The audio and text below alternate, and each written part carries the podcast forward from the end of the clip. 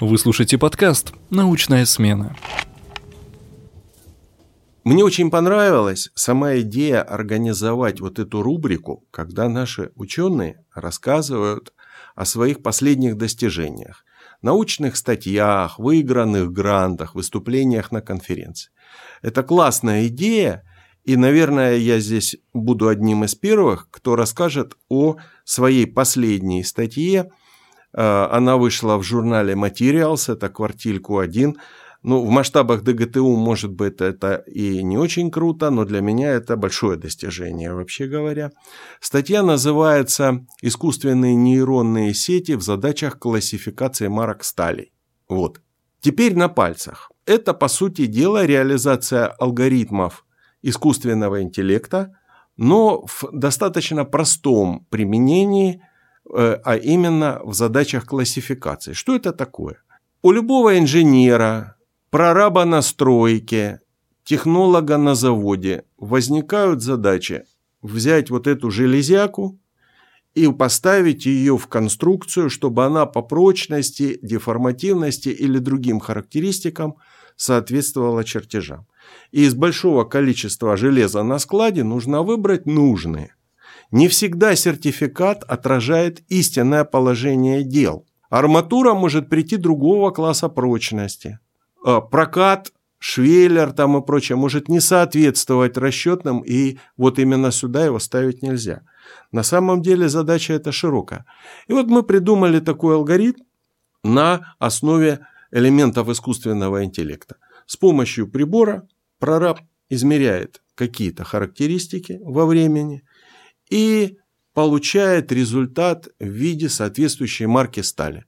Вот такая простая как бы задача, но она столкнулась неожиданно с очень серьезными элементами интерпретации. Ну, во-первых, статья написана в соавторстве с одним из ученых из Варшавского политехнического университета, Польша, наш коллега. И когда мы готовили исходный материал, ректор неожиданно отправил меня в Узбекистан. И я не видел последние данные, которые ушли моим коллегам. И когда я уже вернулся, и алгоритмы были более-менее построены, я увидел проблему. Многие марки стали настолько тесно пересекаются между собой, что их различить невозможно, даже приборами высокого класса. Ну, даже вот я открываю ГОСТ, одна и та же марка стали – одни, один и тот же химсостав, но разная толщина листа, 5 мм лист имеет одни прочностные характеристики, 8 другие, 10 третий. А это одна и та же марка стали. И вот я увидел, что мы отправили данные, которые настолько тесно пересекаются, что между ними провести грань, а именно склассифицировать. Вот эта марка стали вот такая, а это вот такая. Почти невозможно. Начали применять алгоритмы искусственного интеллекта, где-то я смирился. Ну, невозможно и невозможно. Мы, в конце концов, ничего не придумываем. А у прораба такая задача. Да, отправили в журнал, приходят три рецензии. Две говорят, все прекрасно, публикуйте. Третье, замечание на 12 страницах убойным мелким почерком, но очень конструктивные. А вот вы здесь не придумали стахастическое перемешивание. На самом деле это может быть проблема. А вот здесь вы не применили вот такие-такие алгоритмы. Я бы вам посоветовал структурировать и сделать двушаговую классификацию. И мы когда стали применять вот то, что нам посоветовал этот третий рецензент, у нас вдруг сразу все получилось. Я даже не верил в это. То есть чисто, ну я уже со сталями имею дело, наверное, лет 40. А, с приборами тоже. И вот применение этих новых алгоритмов, оно сразу повысило точность, и в каких-то задачах вообще мы их классифицируем на 100%. Что здесь работало? Здесь работало, во-первых, опыт вот этого рецензента, которого у нас еще нет. И мы смогли построить такие нейронные сети, которые сами себя обучают, и они нашли вот это разделение между классами. В этом действительно есть преимущество алгоритмов искусственного интеллекта, и я вижу, что сейчас мы решили самую простую задачу. Это еще только классификация. А следующие шаги – это уже задачи обучения нейронных сетей, машинное обучение, э, задача детерминации, определения этих свойств. Э, и самое главное, искусственный интеллект – это прежде всего, когда мы компьютер учим принимать решения за нас или это решение нам предложить а мы уже его принимаем или отклоняем в очень сложных задачах, особенно творческого типа. Но вот я хочу сказать, искусство рецензирования – это, вообще говоря, отдельная сфера. Сам я тоже рецензент в нескольких швейцарских журналах. Это не от хорошей жизни и не от того, что вот мне эта деятельность нравится. Просто как рецензент я имею возможность там публиковаться бесплатно – и мне на это, на статьи, которые стоят достаточно дорого, 2000 швейцарских франков, вот, получается опубликоваться бесплатно. Именно за счет того, что я там рецензент, и за какое-то количество отрецензированных статей мне дают хорошую скидку. На самом деле, проработав рецензентом уже около двух лет, для меня открылся совершенно новый мир. Это мир передовой науки. Мне на рецензию присылают статьи, э, с такими интересными идеями, блестящими идеями совершенно, о которых я и не предполагал. И в свободное время читать это не будешь. Вот мне прислали на рецензию, хочешь публиковаться, рецензируй. Я невольно погружаюсь в эту тему, прочитав статью по металлургии, по задачам новых технологий в металлах, новых технологий в материалах, я вынужден поднимать литературы, изучать, что вообще в этом известно, неразрушающие методы контроля, диагностика.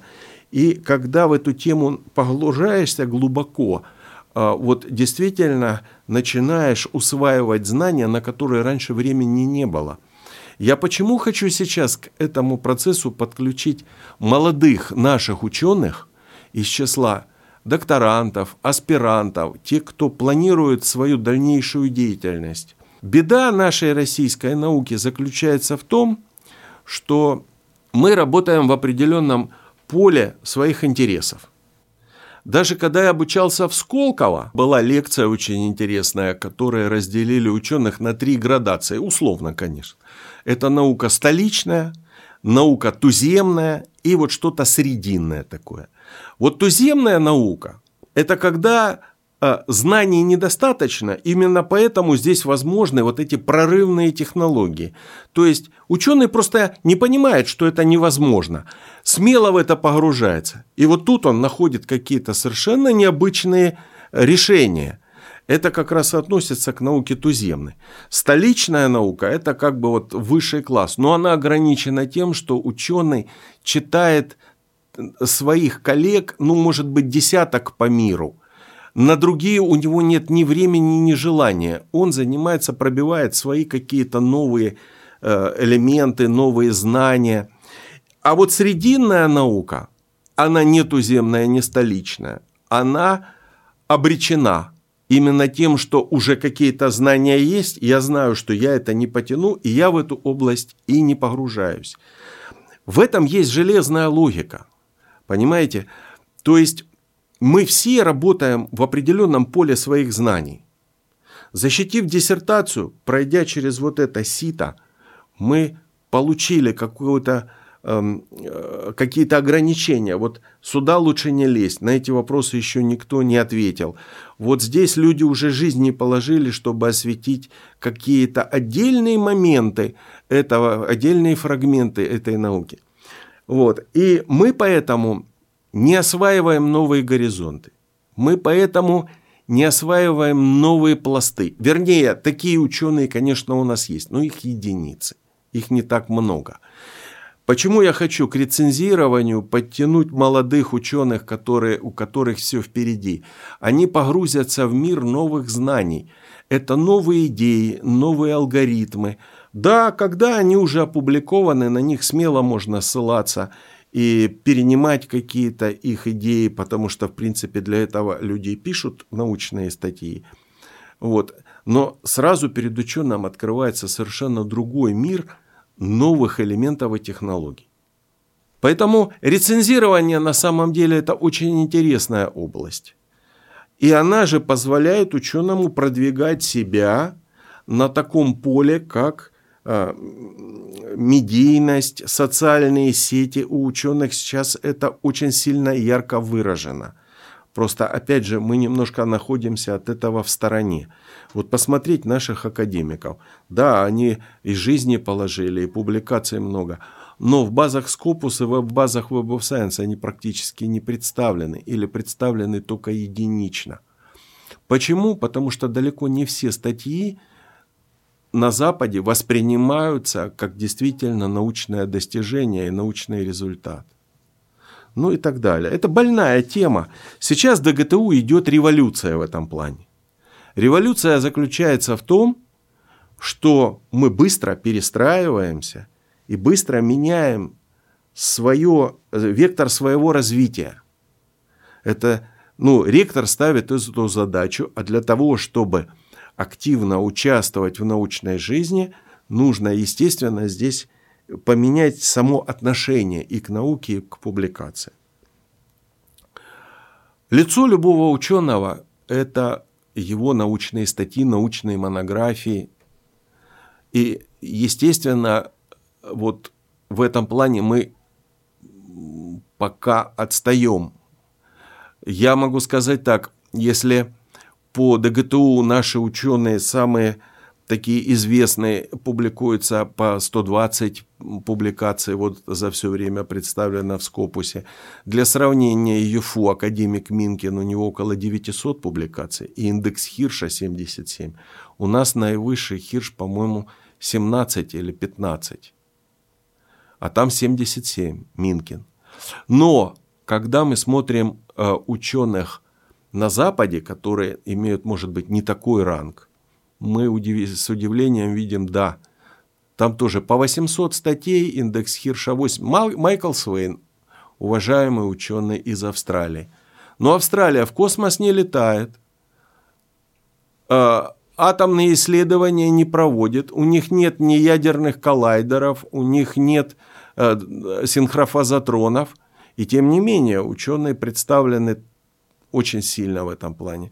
Вот сейчас, поэтому я и говорю, мы меняем вектор своего развития, мы должны поменять у себя в голове вот это отношение, и у нас все получится. На самом деле э, мотивация у молодых ученых есть у всех, просто еще по этой тропинке э, немногие прошли. Я эту тропинку протоптал своими ногами, и у меня уже есть определенный опыт. Первое, что отталкивает и молодых, и немолодых ученых – это высокая стоимость публикации в квартирных журналах. Поэтому я и говорю, что я два года работаю рецензентом, э, зарабатываю себе какие-то ваучеры, которые потом мне зачитываются при публикациях. Это один путь. Второе. Надо понимать, что публикации в зарубежных журналах и оплата этой публикации мы платим не за публикацию, а за ее открытый доступ в базе. Чтобы ее все читали.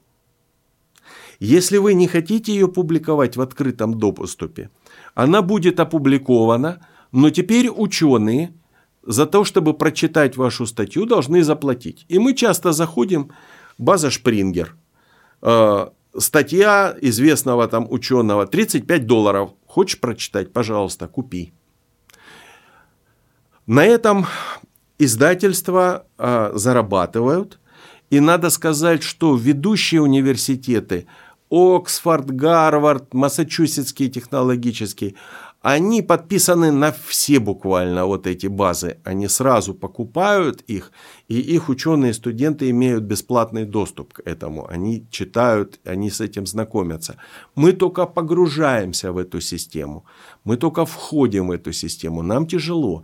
Но есть замкнутый круг, который надо разорвать. У меня нет денег, чтобы публиковаться в высокоуровневых журналах. У меня нет грантов, потому что у меня нет публикаций статей в высокоуровневых журналах. Я не могу этот грант выиграть, пока не опубликуюсь.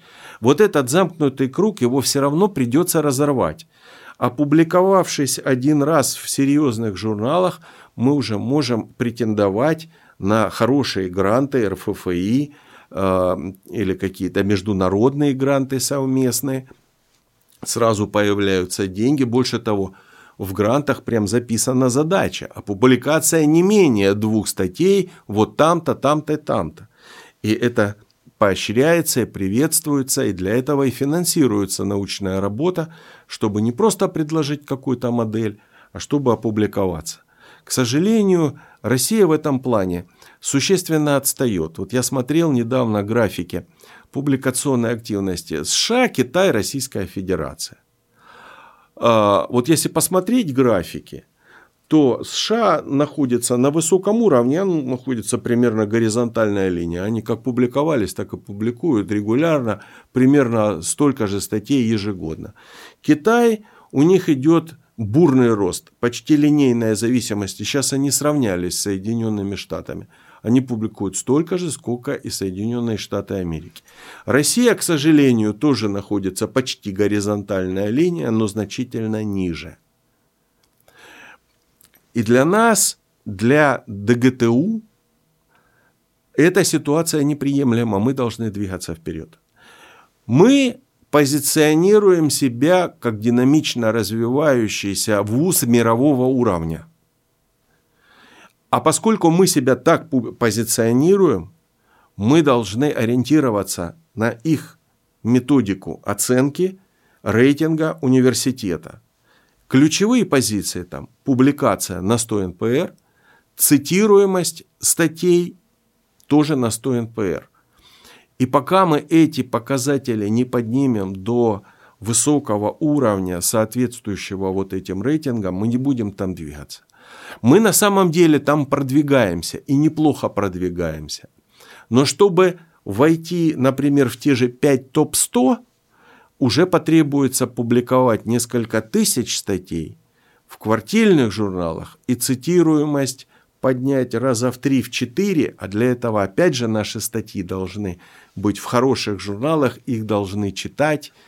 И вот это постепенное движение вверх – это реальный путь нашего университета продвигаться в мировых рейтингах.